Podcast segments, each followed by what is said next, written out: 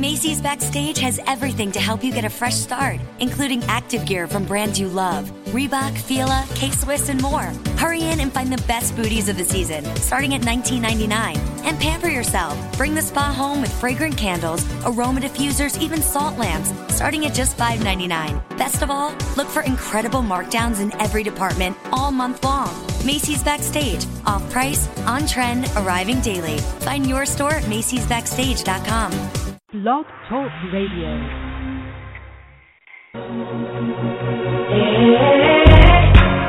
Thanks for tuning in to Let's Face It with Will Strayhorn and Friends, one of the most informative and entertaining talk radio shows today. From social issues and trending topics to sex and relationships, no subject is ever taboo. So join us now for real people, real topics, real talk. Let's face it.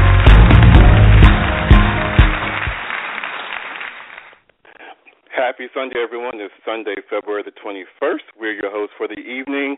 Thanks for joining us. How's everybody doing? Great, great, great. Y'all don't Less than great. highly flavored. I'm good. Did you say highly Y'all flavored? highly flavored. Ah, Oh, glory Father. to God. Go ahead now, Nate. How you highly flavored, baby? You know, Alicia, today has just been a wonderful day for me. You know, Come on now. I woke up. I woke up to go to church, and I didn't go okay. because Why something on the inside wanted to just sup with the Lord by myself. It didn't want to be around a whole bunch of people. Okay. So I put them covers back over my head, and the Lord used me. Oh, okay. What he tell you He in used covers? me what today, was the Alicia. covers message? Mm. Well, we didn't really have a sermon. You know, he just, you know, he Okay. spoke to my heart. It was like a quiet talk. Sometimes we have these quiet talks. Oh, okay, okay. Mhm. I feel you. It was quiet. Peace be still. All right. How was your weekend? I'm gonna let Liz take that one first. Oh, Lord. Liz, My how weekend was your was weekend? really boo? good. It was good. Um, I moved in. My best Okay. friend. Yeah, so I've been moving all weekend. I finally settled down today. I was actually sick Friday, but Mm. feeling a little better. So Okay. You said you moved in with your girlfriend? That's what's up. my, my best friend, See, he always got best the friend. edge stuff. best friend. She's on lockdown. No lady. shacking up. So No moved shacking up. See, if you had went to church instead of bedside ministries, you might have gotten clarity and got that revelation. uh uh Alicia, don't don't don't do that. Don't judge how the Lord used me. I had to, Nate. I had to. I had to. Oh, he making my side hurt. That's so funny. Well, how was your weekend? Did you go to church? You know what? No. I went to church twice. Oh, I went good. twice. You know what? This is what I meant to tell y'all today too. Do uh-huh. y'all know that Alicia go to Beulah? Tabernacle. Don't be, don't y'all be, don't you be joking my church. Somebody's grandma. Girl, has I a spiritual reference. I'm gonna need Oh, y'all to go read your go word. Beulah Baptist. I'm go- no, ain't no Baptist now. Now, hold on. It is a non non-denominational church. Thank you very much. Nothing against the Baptists. I'm just saying. Nope, it's not Beulah. Baptist. So get the name right. It is Beulah Tabernacle. I'm gonna need Beulah. you to go in your Bible and study the history of the significance of that name. Hallelujah. Won't be good. But anywho, it's all right. May the Lord bless you real good. Um, Okay. Beulah. see, I will get him. It has been a wonderful weekend. It has been a great week. Um, there's been some awesome celebrations, but I think um, the most wonderful part of this week. Uh, yesterday, I had an opportunity to teach a young authors workshop. Um, wonderful kids, great ideas. I love being able to share with them the different age groups, local authors as well as national authors that had created platforms, um, had wrote successful books, great topics that you know pertain to a lot of the ideas and things that they wanted to do. Um, but I think one of the main takeaways I had. Um, one of the little girls, she was nine years old, and she was like, you know, I remember last year when you came and they introduced you and you were talking about your first book. And she said, I remember you talking about child abuse and I remember you talking about suicide. And we had a very interesting discussion. Again, children remember everything and have brilliant minds at different ages. But she's like, I just want to ask you how someone's life is ever so difficult that they want to kill themselves. And it just led into a beautiful discussion about hopelessness and how mm-hmm. at their age, I didn't care what age they were, they should never give up on their dreams. They can have the things that they want out of life. Don't accept no's, but you have to be willing to work hard and pursue those things that you're passionate about. So it just, you know, it just jolted me that this little girl from a year ago, and you're only nine years old, remembered that from an introduction and was curious about that. But other than that, we had a good four hours of fun activities, and everybody wants to write at least two or three books this year. So my job oh, is done. That's good. And they're from ages six to like sixteen. So I'm like, my job is done. My job is done. So you, so you taught them children to death for four hours. No, I did not. Because one thing about me, anyone will attest who has ever been to a workshop or anything I do, we do not do boring. That's the first rule. So I am not. I ain't say boring. I said that you talk them to death. Oh heck no! I don't talk anybody to death in my workshops and presentations. I don't like I that because I don't like people to to talk me to death. Hallelujah. I'm coming to the next one, Oh, oh, oh! Wait a minute. Mm. and I'll be a witness. I don't think, honey. I don't think that you and I can be in the same workshop together. I think we both lose focus. So won't we do it? So, Will, how was your weekend? Uh, I have not had a weekend. I had a Oh, Father. a um surgery on Thursday the 18th, and I'm still in pain and recovering. So it is just So by that determination that I'm here tonight. and- does that mean I come to your house and get some good drugs? We'll I have, I have a whole I have a whole buffet of drugs, and none of them are working. Oh, I don't well, understand. My mom's been bringing things over. I've had friends bring things over, and it's, nothing is working. oh No. well. We just gonna pray. We gonna we gonna have a prayer on the commercial break. Uh huh. Okay. But the positive thing is that you in the land of the living, so we are Yeah. just trusting and believing, speedy recovery, and that soon Yeah. your pain will be ending. Okay. On this side, yeah, Oh. that's true. But you Mm. dedicated, Will. You still here tonight. You showed up. Yes, Dedication, yes, my yes. brother. Yes, yes. But what's what are some things going on in the in in the news? I have had a chance to listen to some things. I Uh. haven't really been able to move, kind of stationary. Will, but, hmm. baby, count your blessings, cause some of the stuff that's going on this week, I'm just so sorry you ain't had you know good drugs, because Oh, you probably Lord. gonna need them after we finish talking about this. Okay, I'm gonna try to keep my opinion to myself, which is really hard for me to do. I'm just gonna try to tell y'all just a You little update. But okay, I'm gonna I'll, I'll save it for the end. This whole Okay. thing with Apple, you you heard about the whole Apple thing. I know you had to, Will, because it's been Right. plastered everywhere. right. But I haven't really gotten the whole gist of it though. Tell me about it. Okay. Okay. Well, you know, the whole as I understand it, the whole big shebang is that Apple wants to fight against the government. They do not want to unlock the San Bernardino's gunman's iPhone. You know, um Okay, let me not give my opinion. Let me just shut up and say the story. Yeah. The FBI they want Apple to help them unlock that phone for one of the two attackers uh, for that you know incident in December, but Apple is resisting. And of course, you know, Apple is is trying to defend in in the court about, you know, you're bypassing our security functions and we give you access to do that. Yeah, you say you want it for this case, but then the government can get in and have all type of issues, blah blah blah. Now, the interesting mm-hmm. thing, I didn't know Apple had that type of security on their phone because as a American, I just assumed you're in the United States of America, so typical for the U.S., Big Brother's always watching. So I didn't Right, know right. there was any technology where you had such exclusive security and access rights that the government did not have. Mhm. Authorities And that's, didn't that's, have the power to do it. That's Team iPhone, right? Just want to remind people that that's See, iPhone. you know what? Android. Go ahead. Go go take a pill. Go take a pill. Go take a pill. Appreciate that. Go take a pill. Y'all find him something at work, please. Let him go to sleep. Um, I don't like. Well, maybe I should switch. No. Um, but Apple, if y'all want to send me a phone, I mean, I'm just saying, sponsor the show? Send me a phone. Okay, Mhm. I'll I'll test the theory. But um, you know, I'm feeling some kind of way about that though. Um, the last the last thing I heard was that the court overruled them and saying they got to give it up, but they're probably going to, you know, fight against that still. But I don't know. I just feel like you don't have. I mean, we're talking about to me an issue of national security. Security, So I'm gonna shut right. up. I'm gonna put the question out there: Should Apple allow the government to have a device to unlock all of their devices, and how important is our safety or lack thereof? Hmm.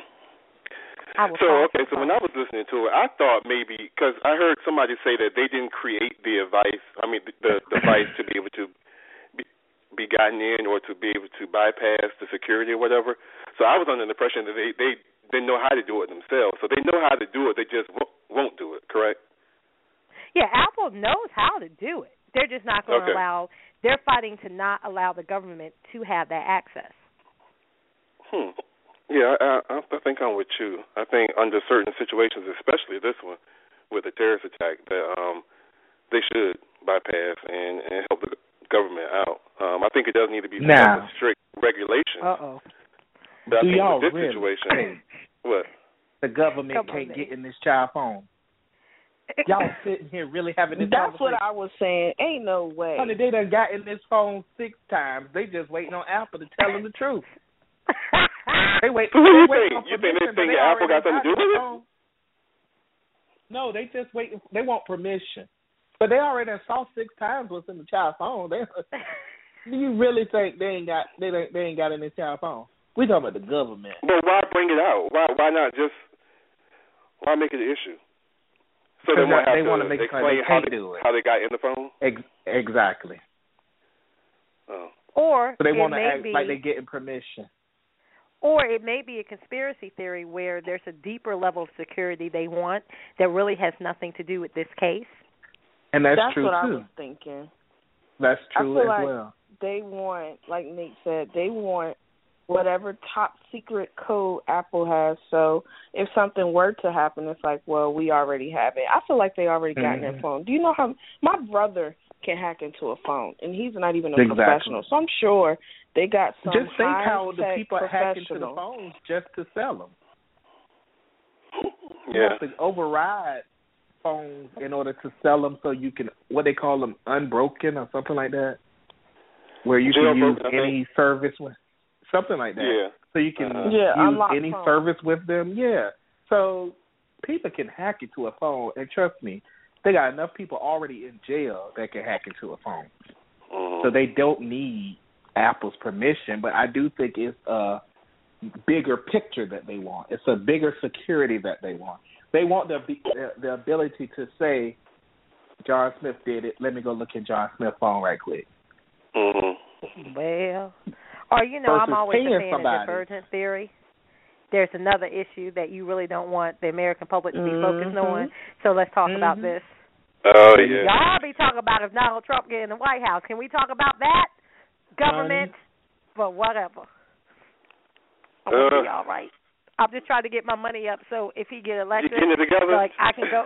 Yeah, because I need to go out of the country before he ship us all back. Uh, we uh, all Honey, gonna won't- be on that slave boat. He gonna sh- and then he y'all get in the gonna White say House, y'all gonna be able to say y'all favorite term. What? Won't do it. so I'm gonna say, will, will he do it when the day Won't he before do it? Alicia is Yep. in Jamaica? Okay. Be like, I'm gonna move my behind to Jamaica. Peace out, homies. Oh no, wow. my haven't come Peace up out. yet. But have y'all seen the commercial with with, with Hillary Clinton Lord, at the. Mm. Stellar Awards? At the No, I Stellar don't think Awards. That one. What are you talking Yeah. about? Wait, what? She was at the Stellar Is her? Awards? She was at the- She was at the Stellar Awards, but she was like at a pre-event, and Shut up. she said she opened up with this. This is the day that the Lord has made. No, she did Let not. us rejoice and Lord, be glad. Hillary is trying. Childish. Nate, Nate, Jesus is Say, listening, Lord, she done okay? quoted the scripture wrong. Did Hey, Hillary do Donald Trump did yeah, y'all got it. to say it's on. It's on. You know they circulate it on social media. You Just got like to be Yeah. lying. I think You have the, got to be lying, Nate. the the the it reads something like when your publicist say you need more Christian followers. Oh. So it's I can't. It's I don't funny. understand how Donald Trump has evangelicals. I, I don't. I don't get. The Keep man making that even donations. Quote- Oh, That's okay, exactly never mind. what it Thank is. you, thank you for clarity. Because I'm just like you can't even read the scripture right on television. You can't. You don't. You try. You half quoted the scripture because you didn't know how to finish the rest of it. You know you ain't picked up the Bible. But okay, thank you. Bill. He just paid them off. Okay, Yeah. won't he do it?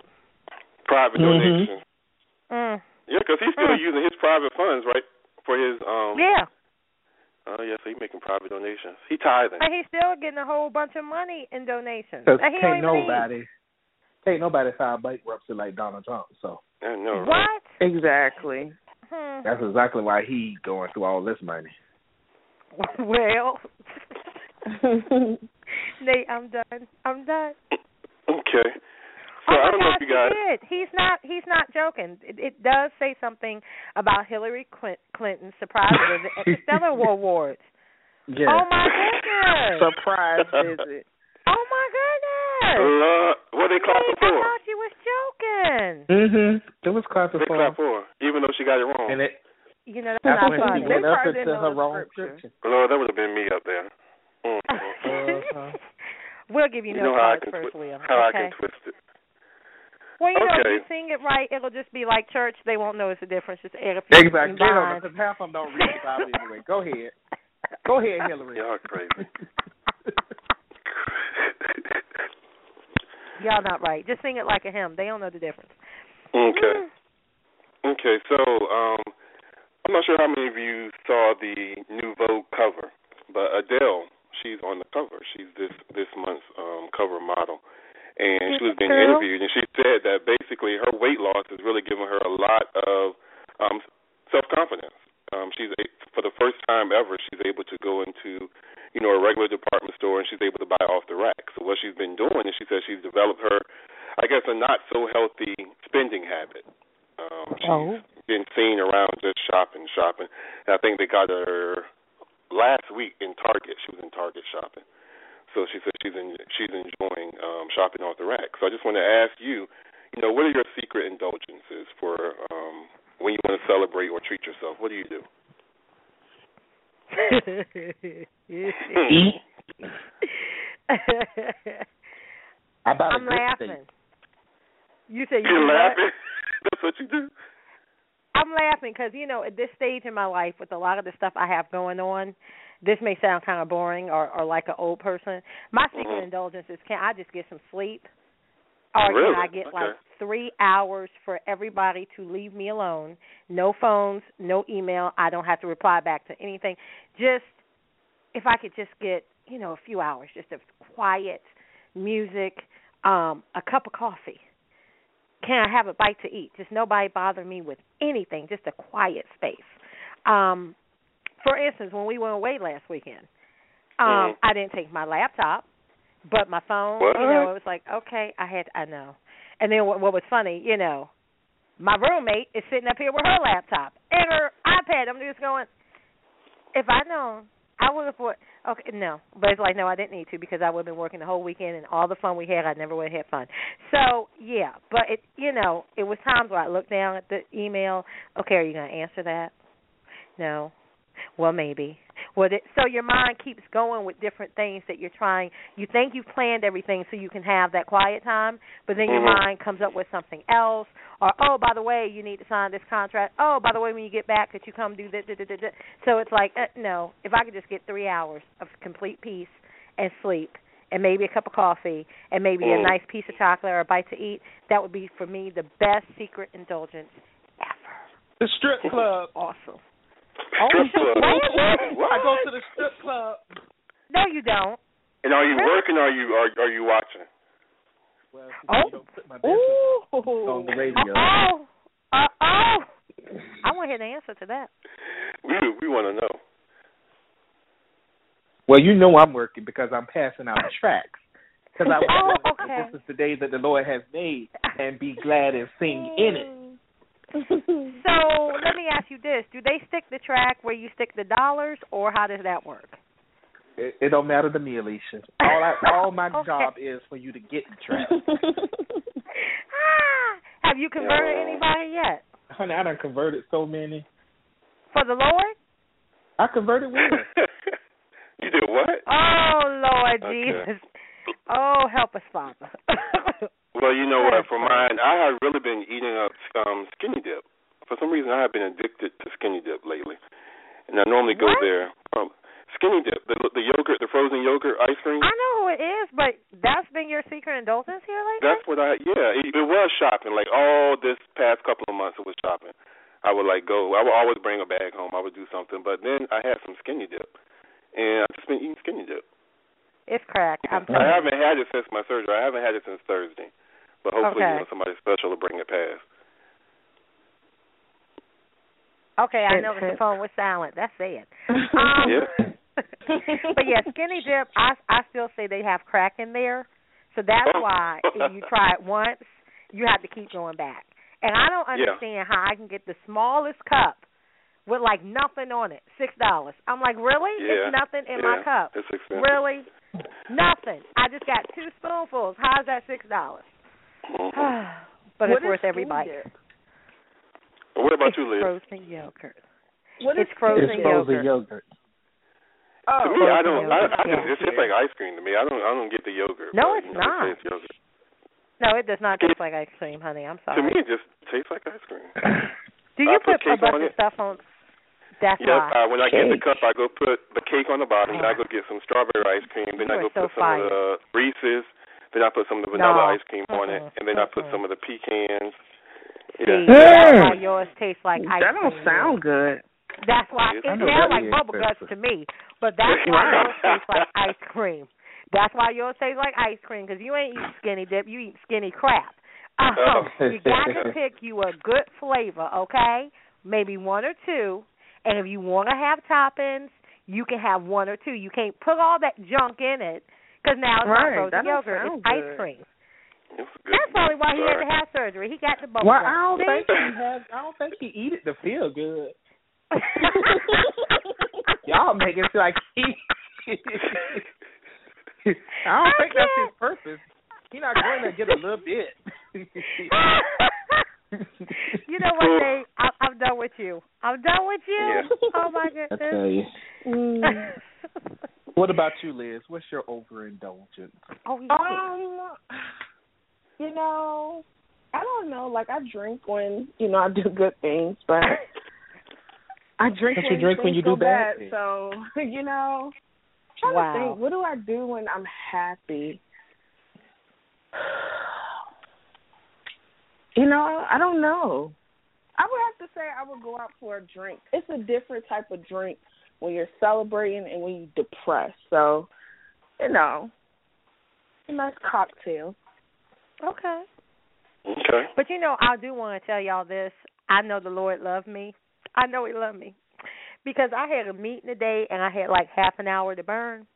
So you Mhm. know, I just felt like some of the things going on here lately, I needed to restock. You know, on my wine. You know, I needed some Moscato or you know Riesling or something. So anyway, Mhm. I went into um the local store and they had the biggest bottle I've ever seen, which made sense because now I don't have to buy two of the small bottles. It was the last one, and it was on sale. And see, I knew God had it sitting right there waiting for me. For you. So yes, I Oh, you know you said something about Oh. drinking, Liz. I just oh that just touched my spirit. But I was good. I did Mm. not See? drink my glass of wine before this interview because you know if if I was going to drink my wine right now, y'all would have me snoring on the phone Yeah. or yeah. Mm-mm. Why make you sleepy? Every alcohol Uh, that's more than a sip or two she makes a me sleepy. Yes, I am. Two sips, I'm out. we can't never go drinking with you. Oh my I know, no, right? you can't. She You all at can't. the boss sleep. Girl, you you know, you bad. I just go to sleep. Well, Some people are like angry drunks. I just go to sleep. Two sips, I'm done. Sorry. Well, well, speaking of turning water into wine, Holiday, Natalie Cole's family is outraged over the Grammy snub. and they should You be. know, recently Natalie Cole passed away, and her sons and her sisters say that the nine-time Grammy Award winner deserves a more substantial tribute at this year's ceremony. Then her brief mention in a 90 second montage. Hmm. Now, do you think she should have received additional coverage? Now, we're talking about Natalie Cole. Do you think Hello? she should have received? Wait a minute, how he Because meant I'm a, that? I The think same I mean it. Oh. She See, not I Whitney. think- Um, But you know what's so crazy, Will? Whitney didn't even get it. I was about Well. to say well, Whitney Houston Whitney didn't get it? put together a little He didn't get it. presentation. Mm. how did they and Whitney? They, No, they killed 'cause her at remember the Whitney Grammy died. party. That's, remember, Whitney died at the Grammy. I mean, the, at the Grammy A party. party. Oh, that's They- Yeah, right. so they didn't do they didn't do a big thing for her. Yeah, they did a little uh presentation on the board and somebody sung a song and then they went on to the next act. So I feel like Yeah. no one really gets a big tribute anymore. I mean, I'm just thinking about Michael Jackson the year after they did a nice tribute to him, but Okay, yeah. you know, it's I I- see I the didn't Michael Jackson is a little do anything. different. But Yeah, I really don't true. I didn't expect them to do I I, didn't didn't see the expect- Grammys yet. But I didn't Yeah. expect a big Natalie Cole send off. Me either. That's pretty much why I just don't watch award shows. Period. Um, because to me, you know, certain things that I think you should represent more, they don't, and things that you know, really, I, I'm just like, you gonna give that much time to that? They do. So I'm just like, just just forget it. I do think she should have got more than just a mention, but then, you know, it depends on who the person is, how they feel you are as a celebrity, how hot they think you are, and then you know from there, that's who they want to spend extra time with or not. But we also talking about the Right. Grammys. They're not gonna do True. much. Now when you go to the BET Awards, they may mess her up one. Who? Natalie? Yeah, they may I do think the first thing you wanted to hear somebody sing something. Who? But who in the world want to sing one of them boring songs? I just don't. Who wanted to hear somebody you know what? oh man, you guys. Yeah. I mean, she did have some good songs. They weren't all Name born. one. Um, Pink Cadillac. I like Pink That's not Cadillac. her. I, that's the only thing I can think of on the top of my head. Oh Jesus! You got all wrong. Okay. unforgettable. She did sing Pink Cadillac. That was Aretha Franklin. That's Aretha No, Franklin. Alicia, Oh, you, you you lost it. You lost it. You you lost it. You, you No, no, no, no, Yeah. no, no, no. Uh-uh, that was Natalie Cole. Y'all better check YouTube on the commercial because I can hear her voice right now. That was that was Natalie Cole. She did a version of that. Check it. It was in the eighties. I'm trying to told you. But unforgettable. How else? She No, unforgettable her was daddy beautiful. did that. Go ahead. But but she Oh, showed what shut up. Oh, it still was beautiful the version she did. Thank you. What's we didn't say it had to be her original hit? song. Oh, Because we got oh, well, to, if you if we're gonna have to get somebody to sing, we got to find people to sing these hits. What what what's a hit? Oh, well, see, now you asking for a little bit too much, so I can exactly. help So ninety seconds was Well, good guys, we're gonna go to commercial break and we're gonna try to find a hit. Um, but when we come back, we have a very special guest. so you're listening to uh, Let's Talk Radio with Will Strayhorn, and we'll be right back.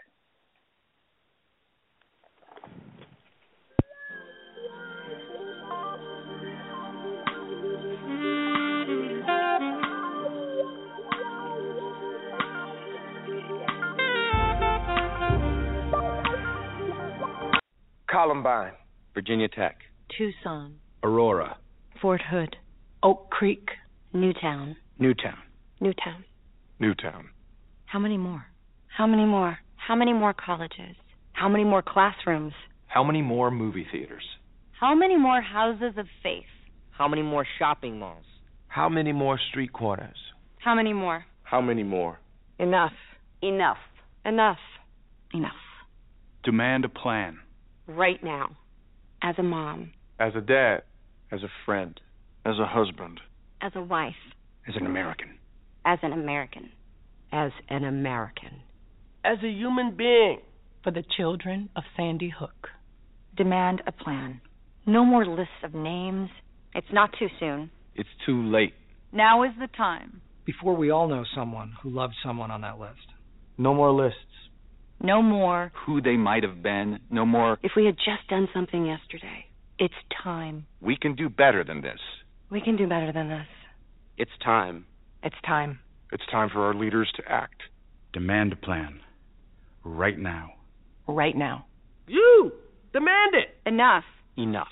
Enough. Enough. Hi, this is Terry Crews, actor, former football player, game show host, father of five, and all around big dude. I'm also an expert on drama. I know all kinds of drama. There's the good kind that comes with having a house full of kids. There's the bad kind, like season ending injuries. There's the necessary kind, like having an agent in Hollywood. And there's silly drama, like the drama around my percolating pectorals. And then there's the drama you can skip. Skip the drama that comes with not having your high school diploma or equivalency. Find free adult education classes near you and finish your high school diploma. Visit finishyourdiploma.org. Or text diploma to 97779. Message and data rates may apply. Reply stop to opt out. That's diploma to 97779. And leave the drama to actors like me. Brought to you by the Dollar General Literacy Foundation and the Ad Council. Kaya weighed just one pound one ounce at birth and endured a grueling 163 days in the hospital. Thanks to research funded by the March of Dimes, Kaya survived premature birth, the number one killer of babies in the United States. The birth of a child is supposed to be a joyful event, yet each year about 380,000 babies like Kaya are born too soon, and many have serious health problems that can last a lifetime. But you can change that.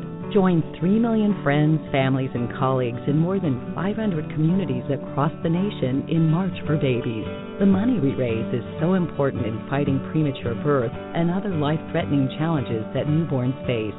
We're supporting research and programs that help more moms have full term pregnancies and healthier babies. Sign up, join a team, and start fundraising today at marchforbabies.org. Together, we can fight premature birth and help more babies be born healthy.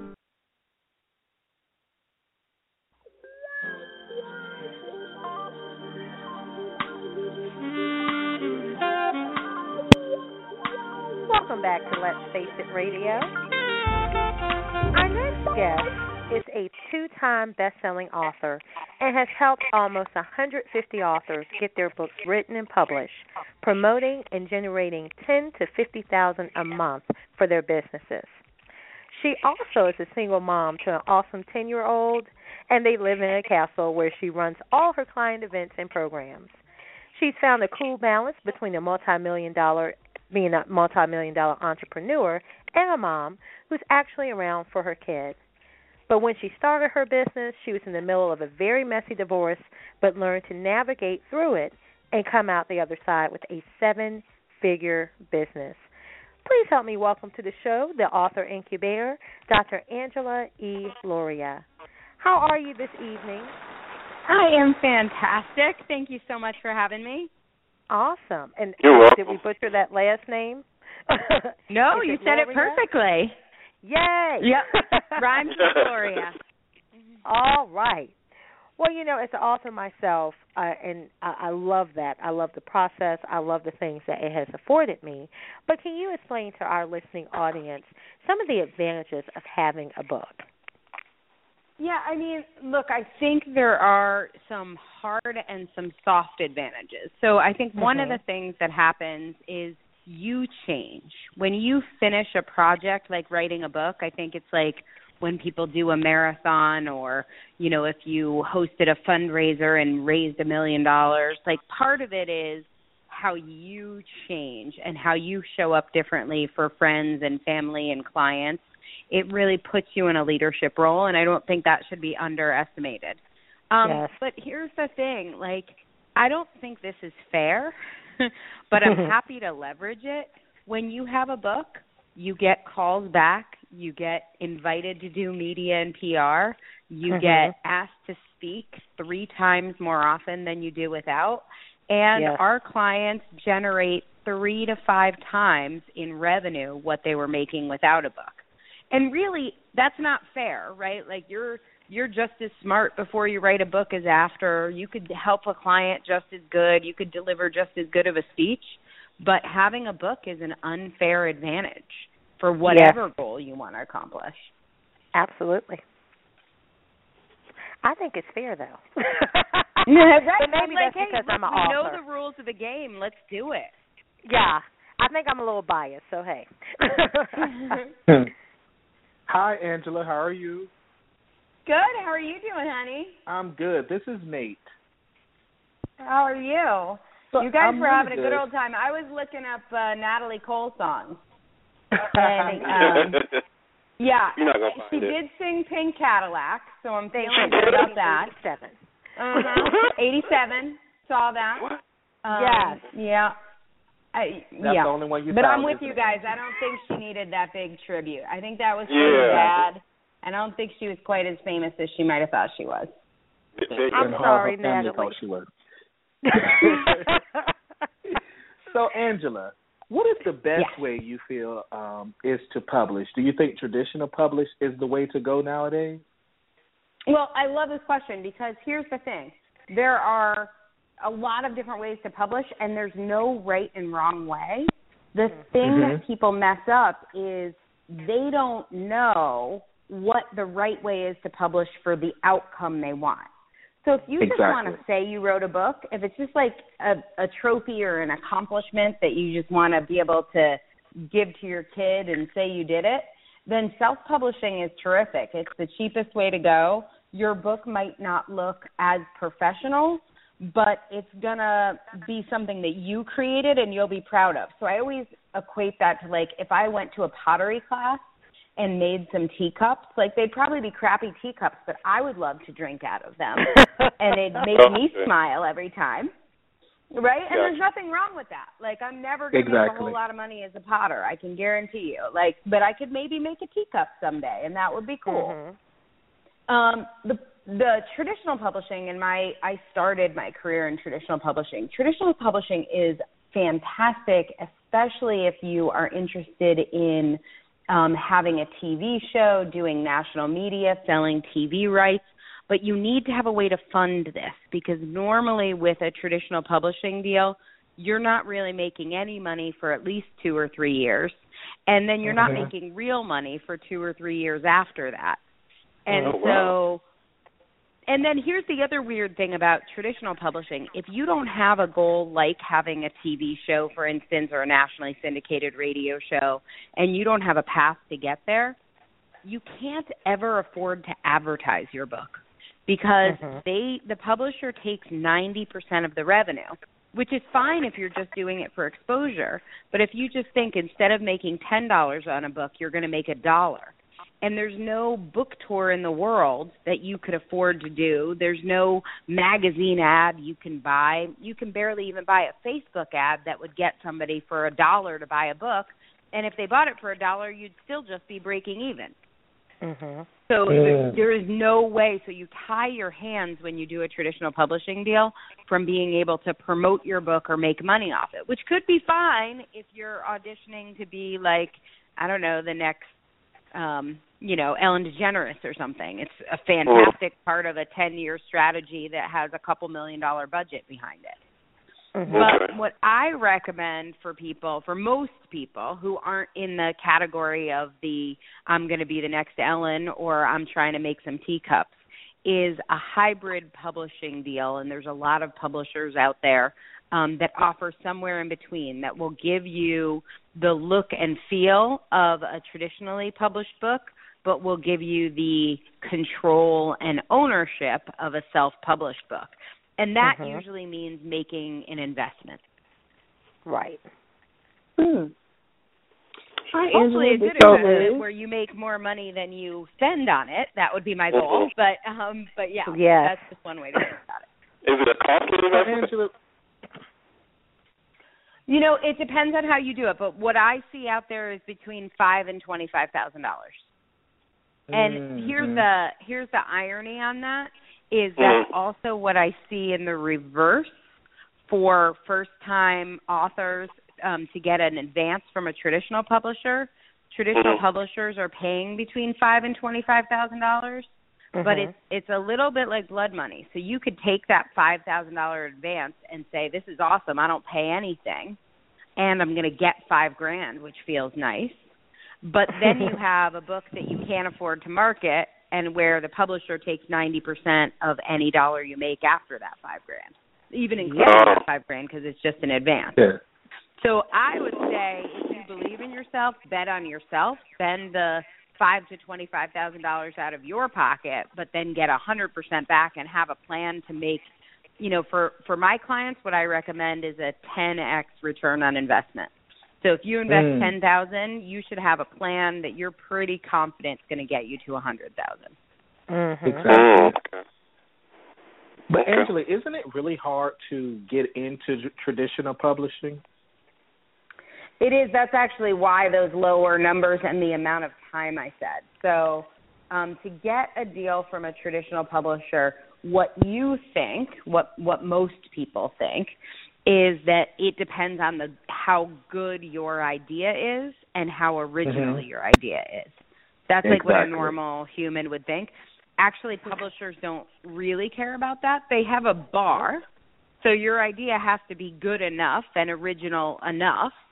But really, what they're looking at is how much return on investment are we going to make? How many book copies are we going to sell? Mhm. So they're interested in your marketing experience.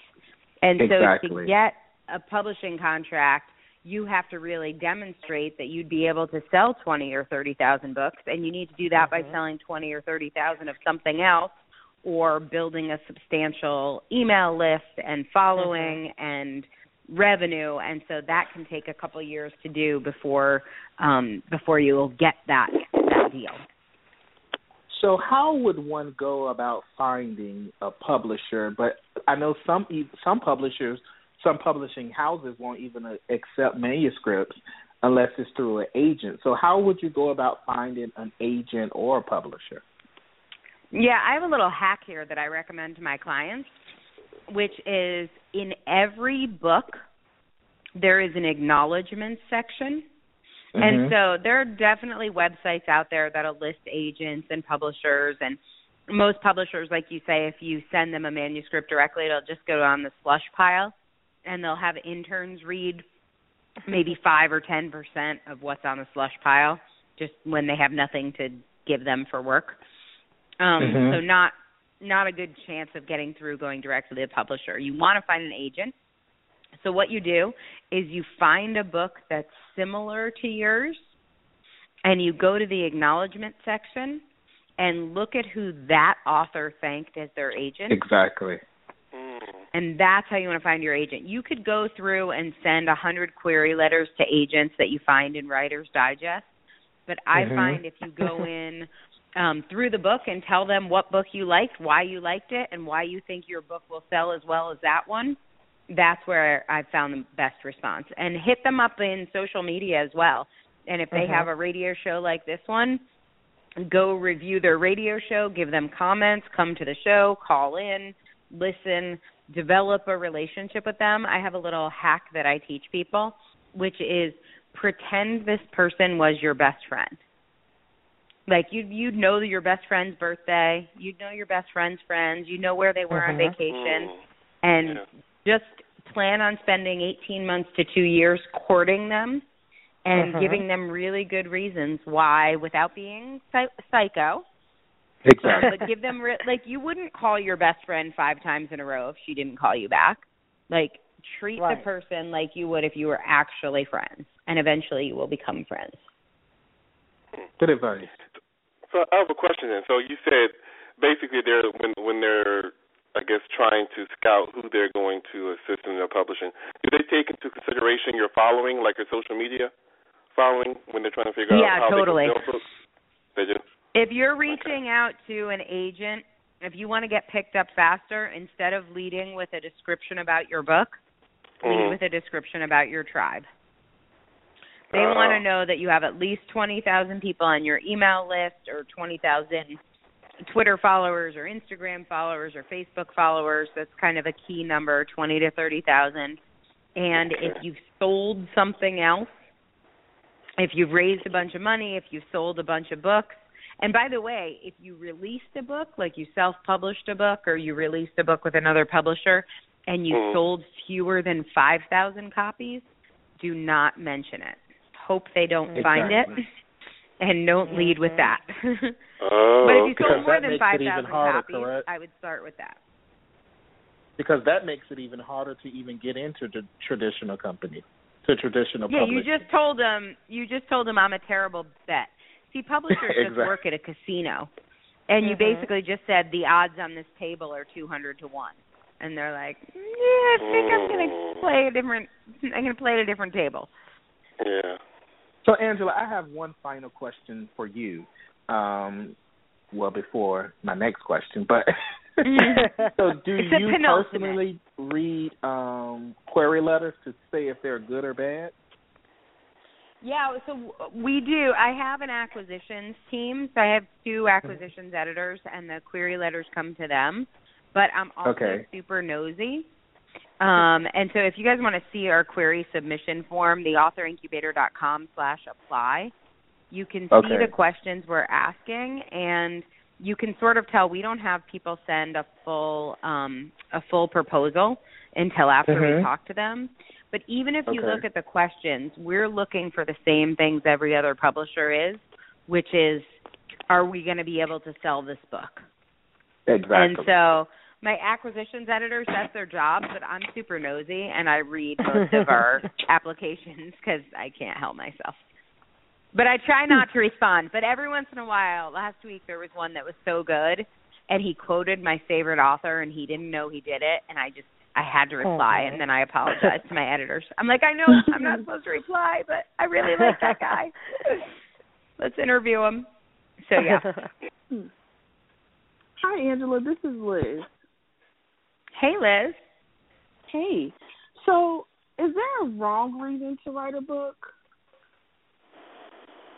So I think the wrong reason is when you don't know your reason. So the thing I hear people say all the time is that they want everything from their book. So they're like, I want to be on a big stage and I want to speak in front of an audience and I want to build a business and I want to be on Oprah and like they have this big long list of things.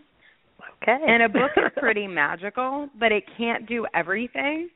And Right. it doesn't do everything magically. It's much easier to get a book to do what you want if you have one thing you want and then you Mhm. write a book to accomplish that. So let's say you wanted um, your first paid speaking gig. Then we would write a very different book if you wanted to become, let's say, a paid motivational speaker. It's a totally different book than, let's say, you wanted people to buy your t shirts or if Mhm. you wanted to be a coach. Mm. And so what I hear is people want to do all of it. They're like, I have these cool T-shirts, and I want to speak, and then I want to run workshops, and then I want people Wow. to hire me as a consultant. And those are all different books. Mhm. I get that. Okay, so Angela, this is Will. How are you? Good. How are you? Well. I'm doing pretty good. Um, so a lot of good information so far. What if? Because I have a publicist. She always tells me I need to write a book for more clients. But how can you use a book to get more clients? Well, here's the thing. This is the great news. A book, no matter what you do, if you have a related product, it's it could even be the worst book in the world. It's Mhm. going to get you clients. It might not get you a lot of clients, but the cool thing is that just having the credibility of a book, even a terrible book, only 27% of books that are sold are read. So mm-hmm. they'll Oh. see you have a book, and that's going to increase your conversion ratio. So that's nice news right there. But here's a tip there is a way to write a book that will actually get you more clients in a more strategic way. So are you are you still doing like do you look for clients as a makeup artist? Yes. Okay. So if you wanted to get clients as a makeup artist, what you would do is you would come up with a system or a formula, which by the way, you probably have. So there's Right. something you do when somebody sits in your chair.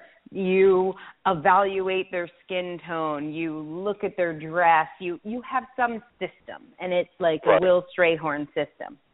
And Right. so if you can invent that framework, which you may have already done, and write a book describing that framework, what happens is no one else can do it. They can't go to anyone, even though like every makeup artist is going to match skin tone, or every makeup artist is going to, I don't know, buy good brushes.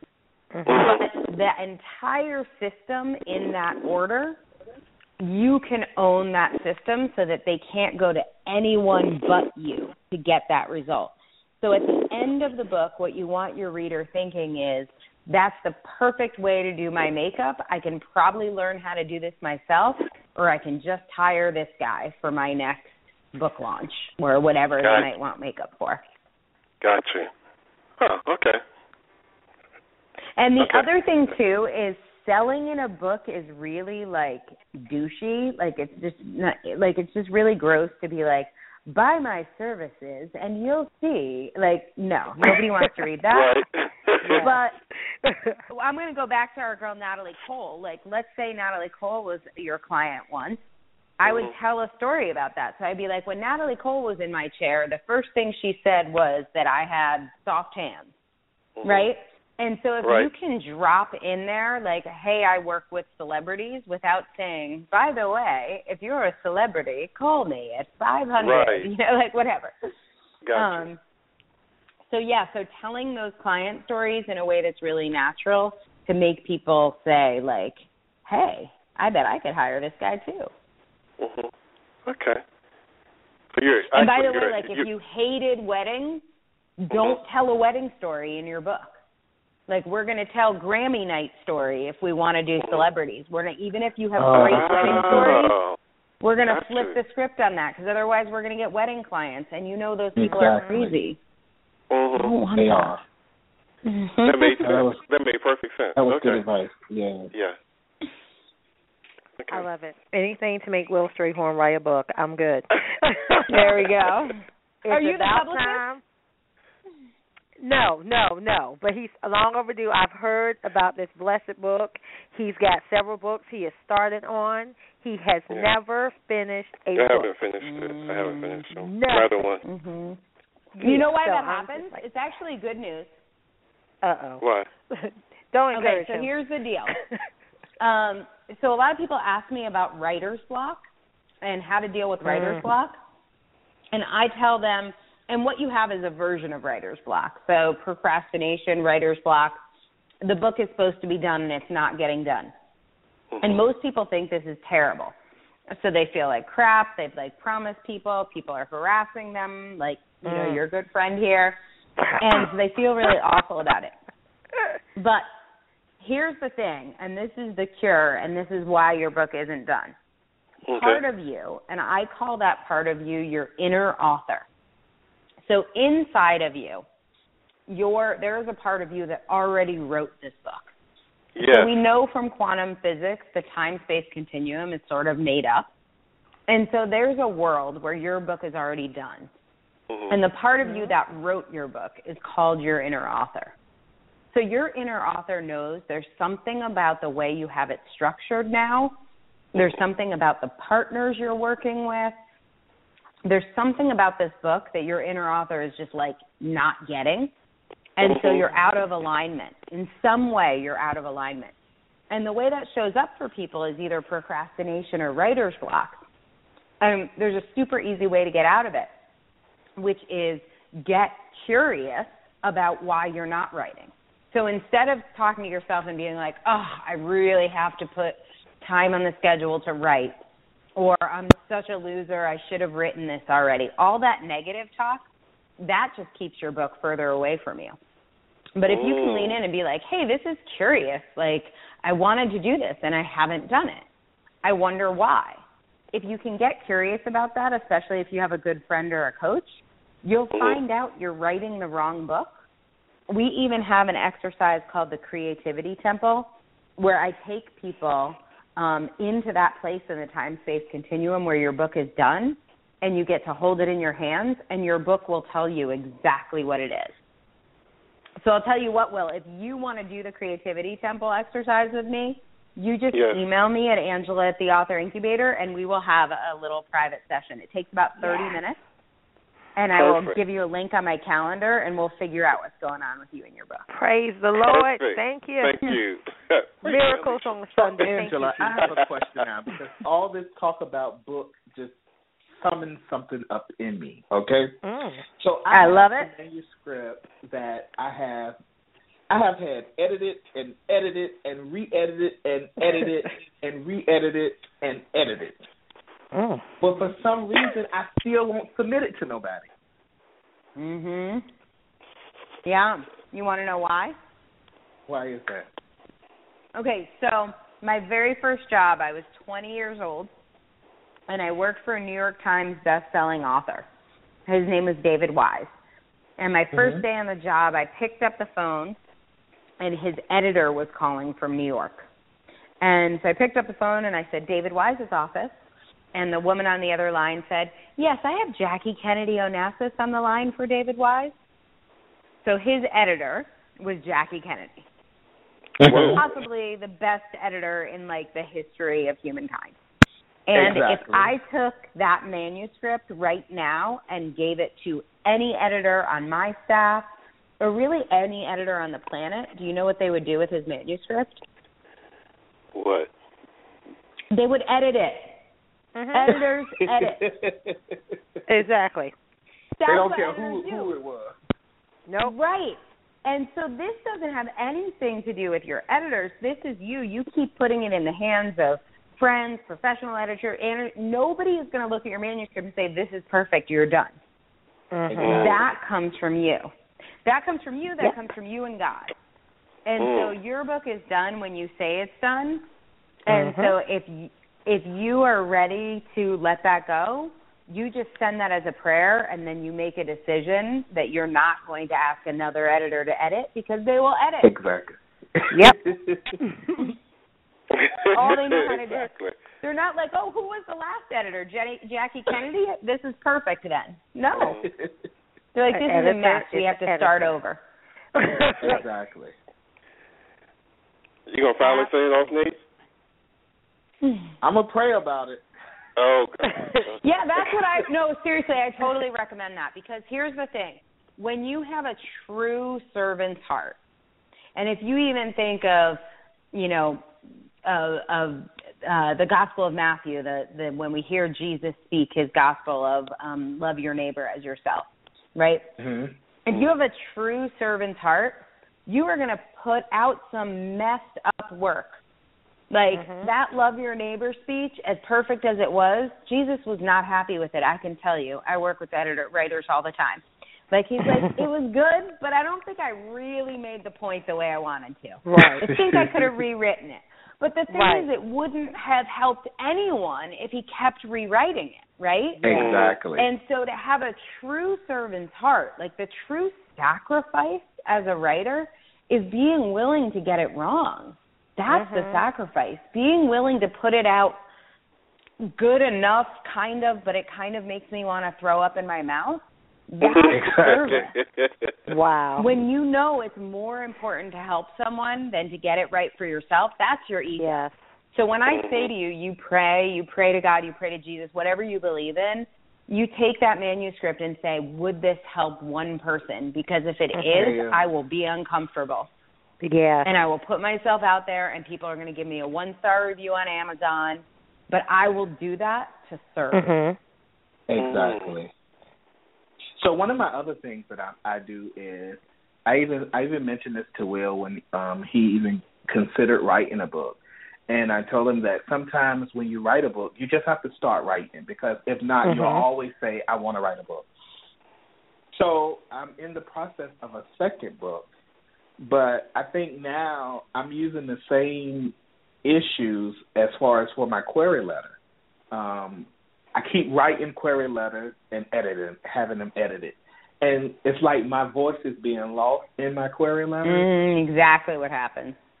Exactly. Mhm. So I'm just trying to. That's why I was asking. Do your company have, you know, do y'all Are you read query are you letters? writing fiction? Yes.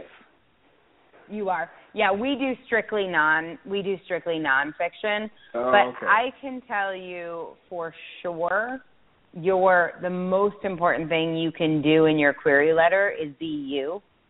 Exactly. Mm-hmm. Like your personality and your authentic thing has to come through.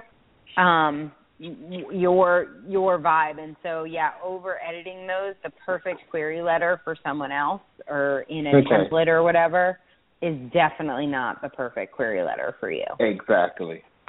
Well, thank you so much. for sure and here's the other thing too i want to say about query letters in general but just um, there's a really bad piece of advice out there which is if you want to write a book just start writing like the thing you're doing wrong is that you're not writing um, people who start by writing their book are significantly less likely to finish than if you start by a few things. So I actually have six steps that I recommend, but I'm going to walk you through a couple of them. The most important thing you can start with is one ideal reader. So not a target market, so not women 35 to 45, but one ideal reader. So an ideal reader has a name, they live in a town, they have two kids or three kids, but they don't have two or three kids because a person doesn't have two or three. They have two or three. And you need to know every single thing about this ideal reader. So I have my clients do a vision board, I have them do a playlist, I have them set up a, a Kindle list so they know exactly what their ideal reader is reading, what they're listening to, what they're buying. Sometimes I have them go shopping for their ideal reader on Amazon.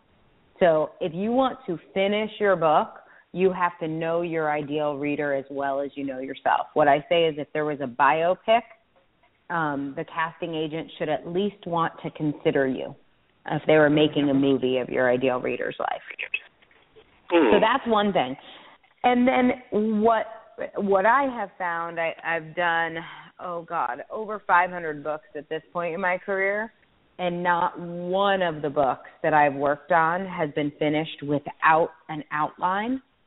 We create something we call an inline, which is a version of an outline that ties together your ideal reader with the Mhm. outcomes that you want for your book.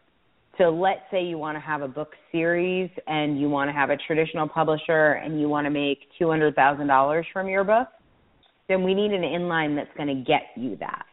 And that's a totally different inline than, let's say, a book to give your friends at Christmas. Okay. Mhm.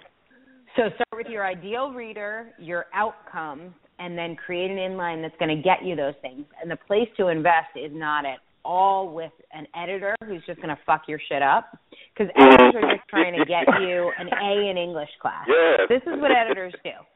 And I was an editor for 15 years, but we're just going for an A from your like 12th grade English teacher.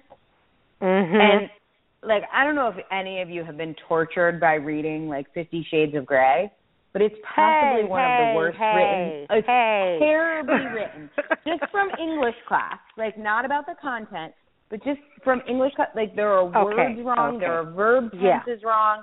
Like it's horribly written, and that doesn't matter. Millions of people were glued to every single page. That that author E.L. James made millions of dollars from selling film rights.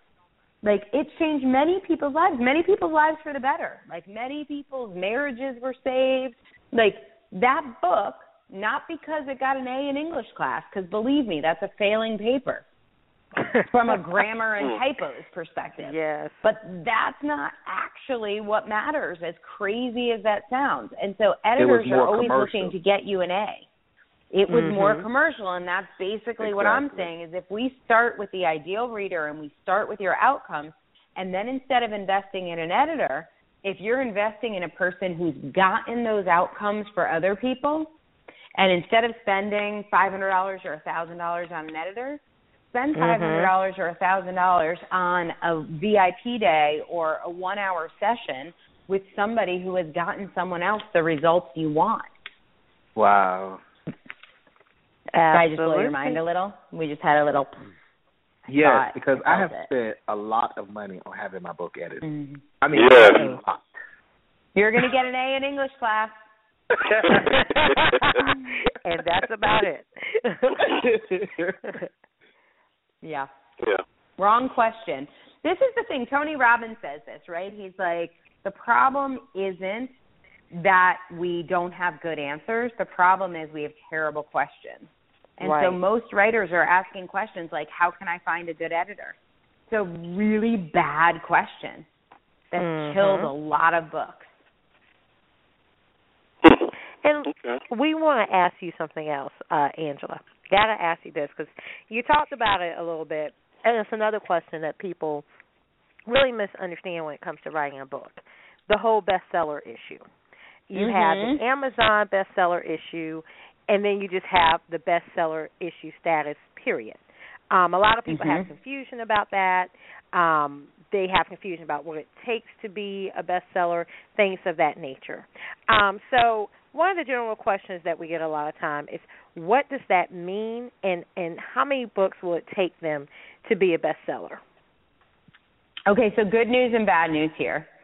For a New York Times bestseller, you're looking at somewhere between 35,000 and 55,000 books sold.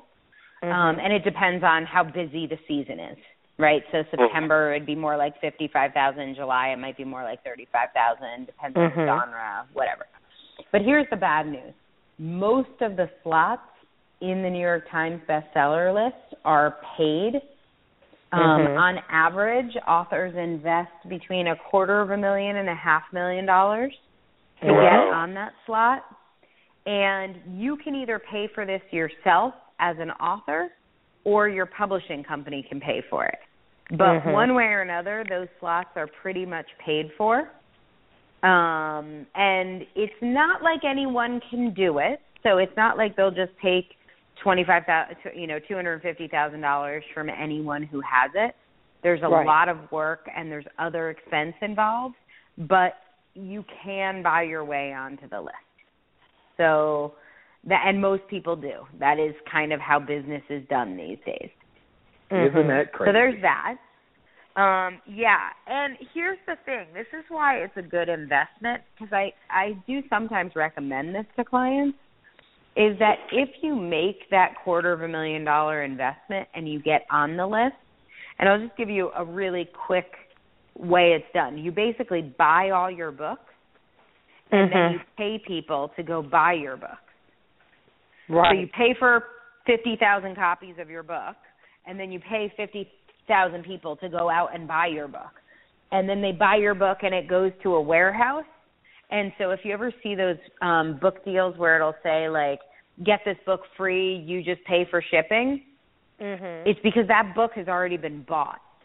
So the author bought the book, they had somebody buy the book, they paid that person to buy the book, the person bought the book and then they sent it to a fulfillment center.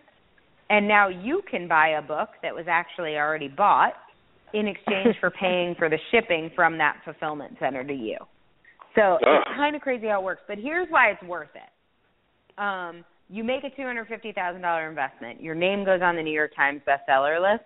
You're going to sell a lot more than fifty thousand books.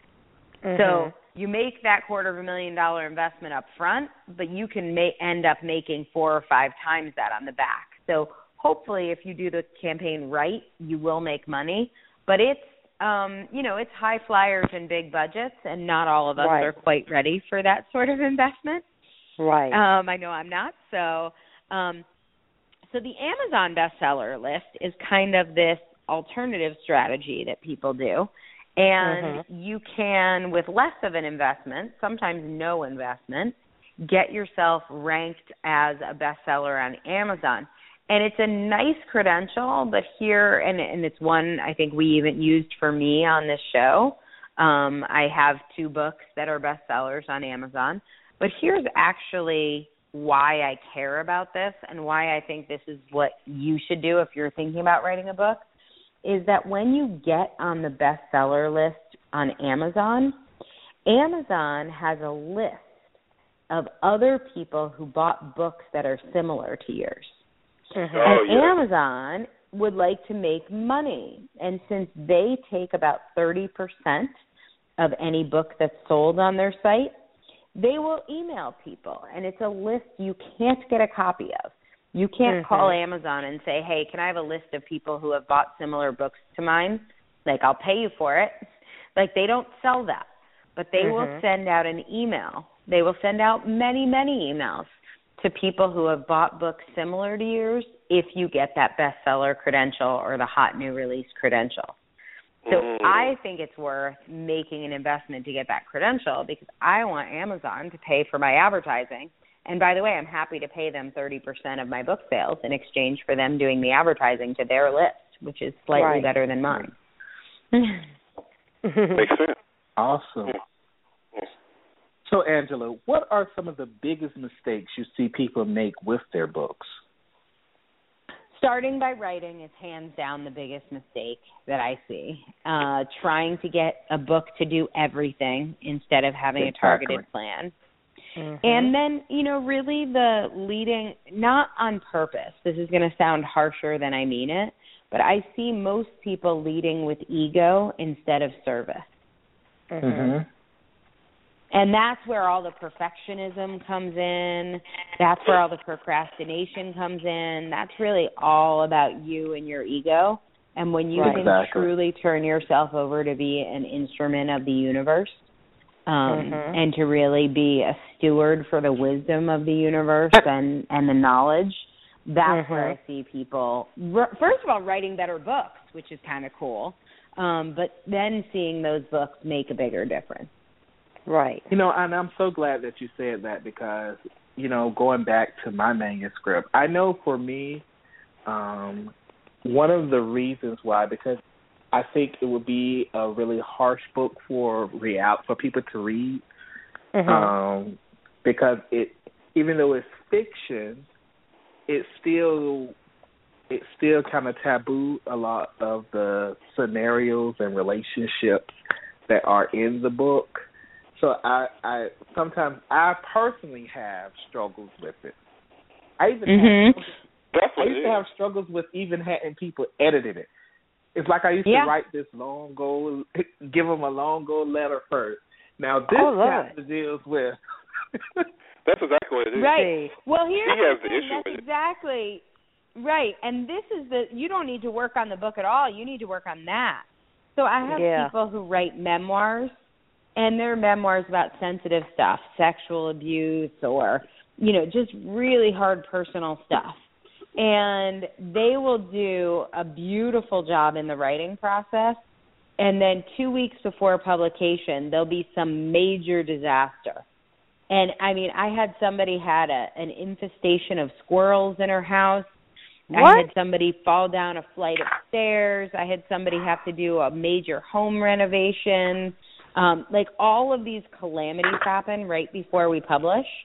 And they will Hmm. always try and talk me out of publishing, but they'll say it's for this, you know, reason. Oh, my my grandson got arrested and so the book can't come out like I, let me tell you and it all happens like they're not lying but it's that some part of you doesn't want this to be released and so Yeah. you'll throw up all these obstacles thinking they're real like they'll be legit um except they're not it's all ways that you're you know self-sabotaging or whatever because you haven't done the hard work of processing what you do and don't want to share and for some of my Mhm. authors at this point we'll take out some stories you don't Yeah. have to share everything um, so one of the things I say is each chapter, before you write the chapter, you have to answer this question if you're working with us. The question is, how do you want the reader to be different at the end of the chapter?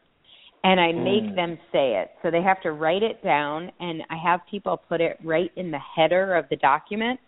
So on every page, you see the sentence. At the end of the chapter, I want the reader to whatever you're Oh saying. wow! But then that also helped with content flow as well.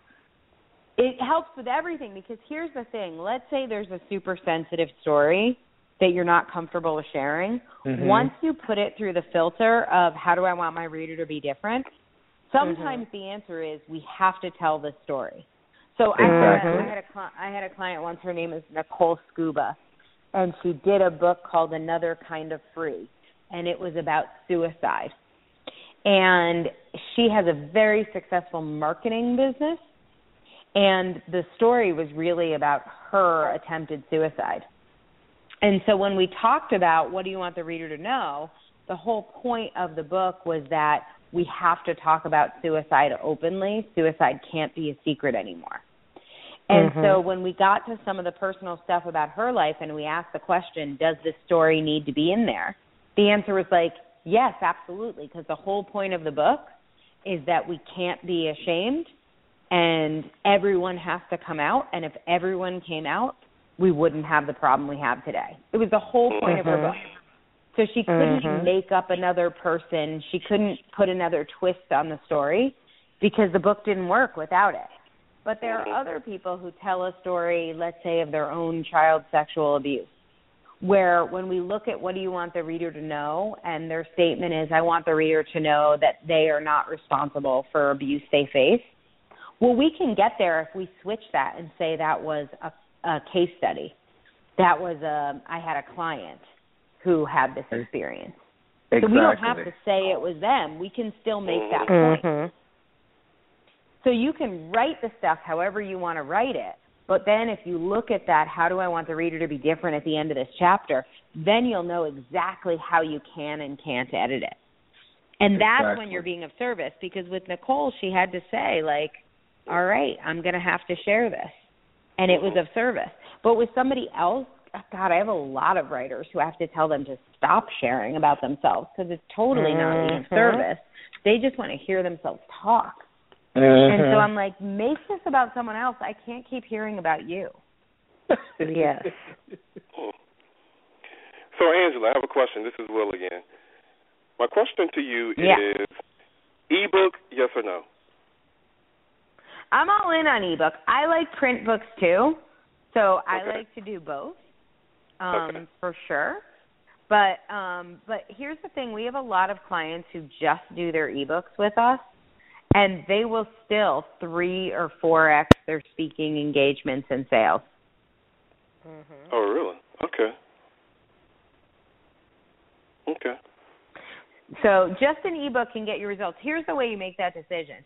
First of all, if you want to do any PR or any speaking, you need the print book. Definitely Okay. do the ebook, but you need the print book. So any speaking, any PR, you need the print book. And then if you're not doing speaking or PR, then the next question is where is your audience? Right. So if your audience is online, then by all means you can just do the ebook. But like I had somebody who wrote a book for um home health care, like people responsible for taking care of their elderly parents. Right. And most of these people were in their 60s, but more importantly, they were at the homes of their 80 or 90 year old parents.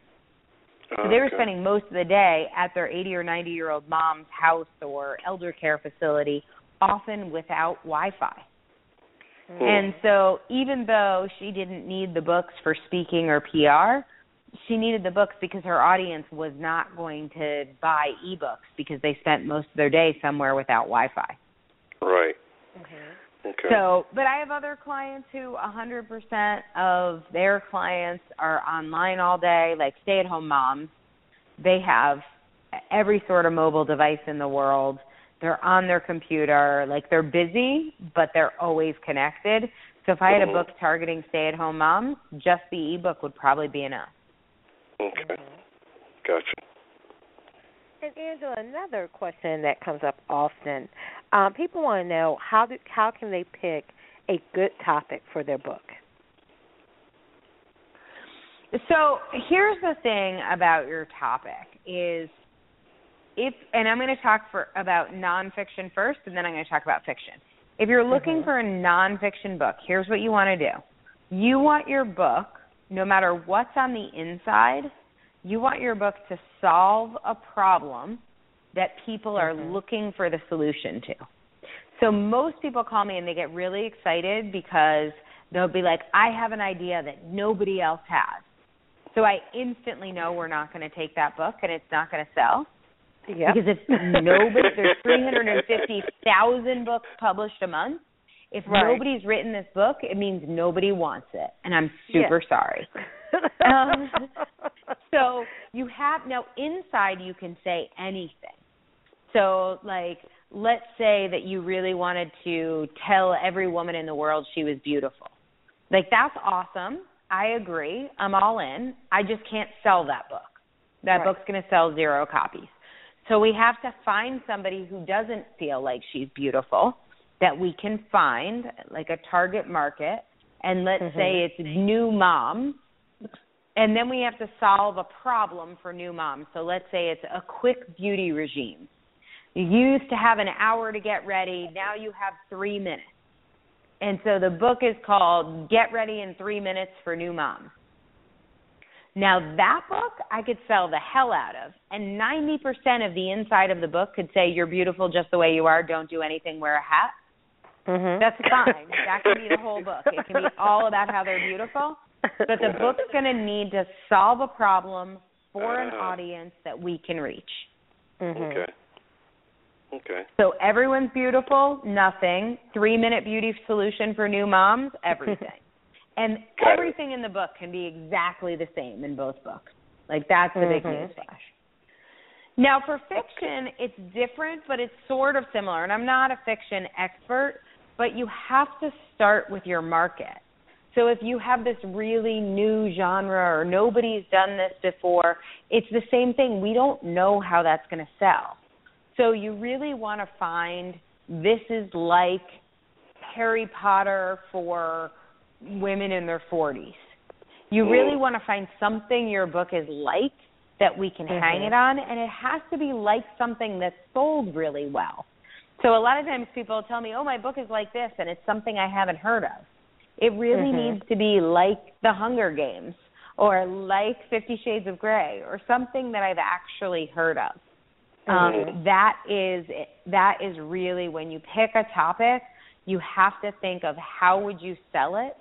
And what I make my clients do is I make them write all of the marketing copy and we design the cover even before they write the book and then we start selling it. And if you can't sell it before you write it, you won't be able to Mhm. sell it after you write it. So true. Hmm. Got it. So nobody's Angela, nobody's read the book in. before they buy it. Mm. Mhm. So Angela, so you can write, you can do the cover before you send it off to a publisher Mhm. agency? Yeah, I mean, I'm not even saying send it to a publisher, but if you want a book contract, here's a way to get one. Go hire a shit hot designer, get a gorgeous book cover, go hire a copywriter, write amazing marketing copy, set up a pre-sale page where people have to give you their email address and you can even tell them they could buy the book for a dollar. Um, they could buy the book for a penny if you want.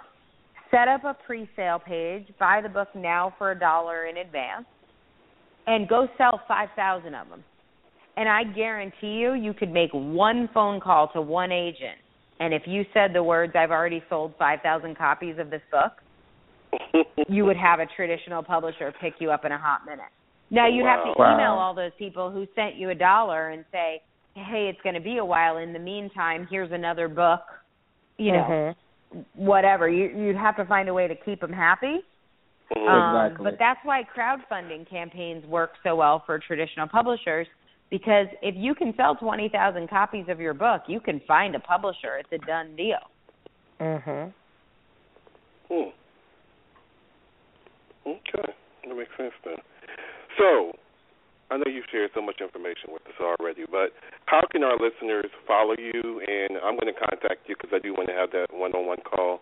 But how can our listeners Awesome. um, contact you? Yes. Yeah, so you guys can email me at angela at theauthorincubator.com. I have I've got a couple books out there, but I have a book called The Difference, which walks through my 10 steps for writing a book that matters.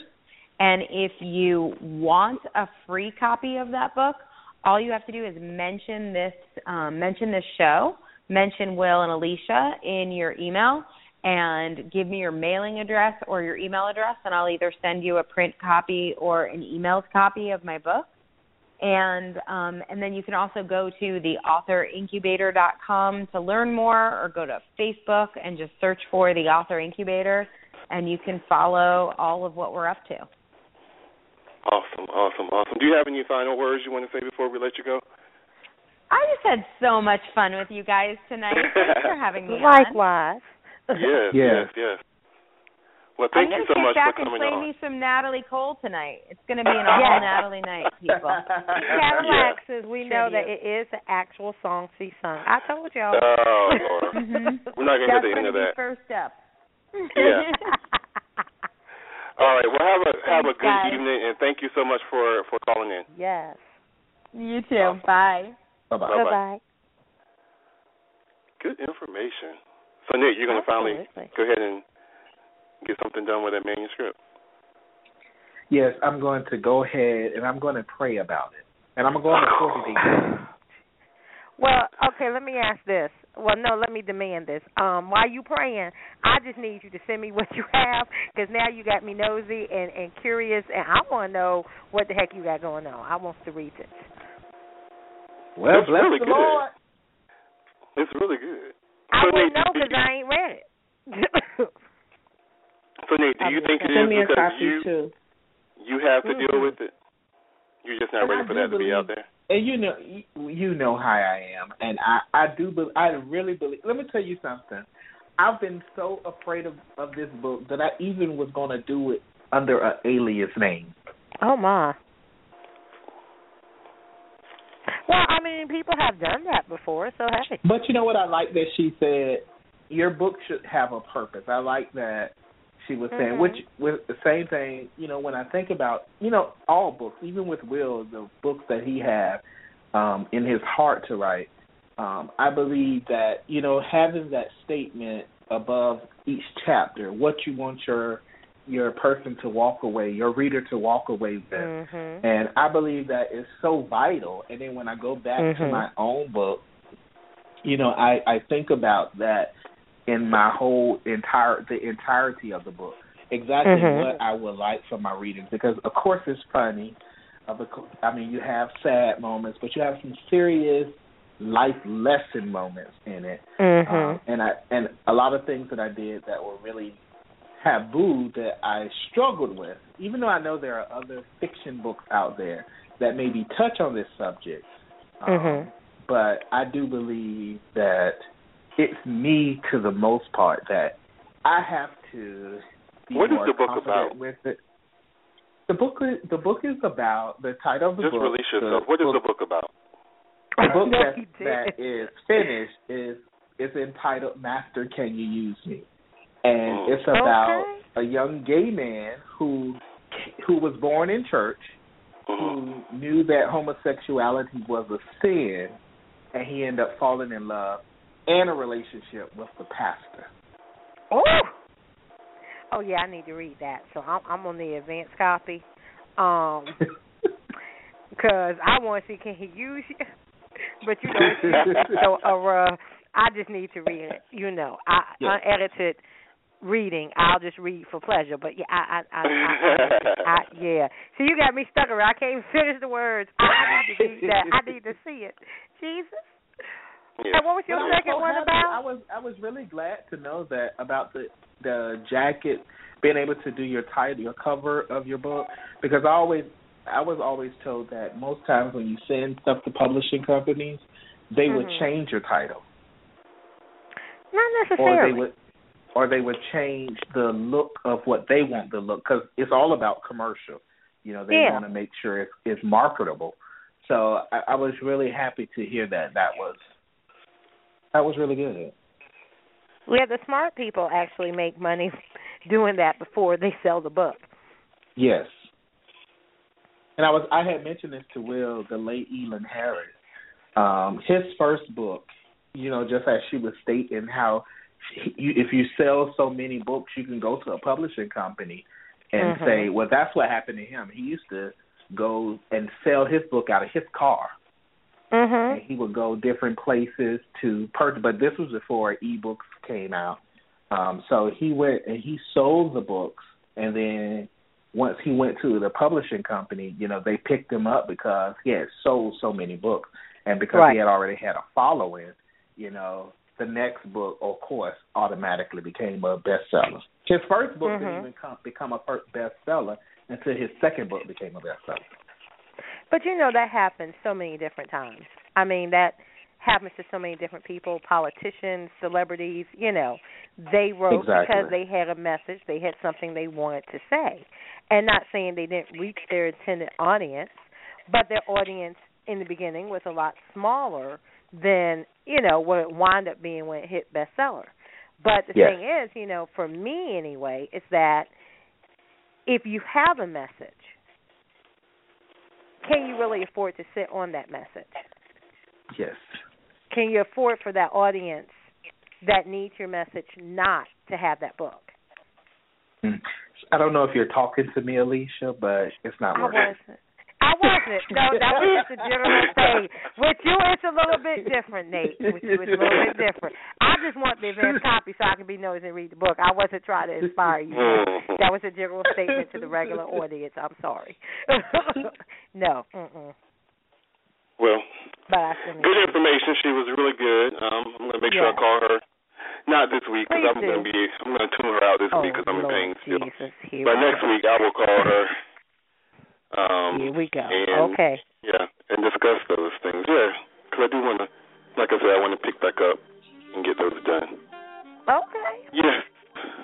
But um, next week we have Pastor Darren Phelps, who will be coming on to the show, and he is basically going to give us some biblical answers to some of life's toughest questions. Um, a few of the questions um, was that question that Jay had brought up a couple of weeks ago about, you know, the Bible tells us to tithe, and do you tithe or do you pay your your, your light bill? Do you tithe or do you, do you take your baby to the doctor? Um, also, um, and, and I've experienced this in a lot of churches. You know, some pe- some preachers will tell you to pray and just um, pray without ceasing. And then some people say that you pray and you don't ask God anymore. They're showing lack of faith. So we, he's going to tell us, you know, when you pray for pray to God for certain things, do you continue to pray for that, or do you pray and let that be gone? Move on to something else. So he's going to talk to us about a lot of things that have been submitted, and the offer is still open to all the co-hosts who have questions um, for Pastor Phelps to answer. To please um, Yeah. get those questions in. And for our listeners also to I call just in, want- he'll be taking live questions at next Sunday as well. Yeah. I just want Pastor Phelps to say, Lord, have mercy. Lord have Oh, you know he will. You know he will. yes, yes, yes. But he's going to be here next week. Um, I hope everybody has a great weekend. Um, make make sure you get the book out to everybody so we can take a look at it. I, yes, I'm going to have it edited this week. Keep praying for me. Oh Lord, get send me He's been editing the book for nine years. nobody It's got been time nine for years. that. Yeah, anybody got time for that. Send me the unedited Yeah. version, honey. But Will, a speedy All right. recovery to you. Thank So, you. Thank you. Rest, Everybody have a take care of blessed week yourself. and talk to you next week. All right. We hope you've enjoyed this episode of Let's Face It with Will Strayhorn and Friends. We ask that you visit www.letsfaceitradio.com for up-to-date information on future shows, special guests, advertising opportunities, and exciting interactive ways that you can be a part of the show. Join us next week, same time, same place, for real people, real topics, real talk. Let's face it.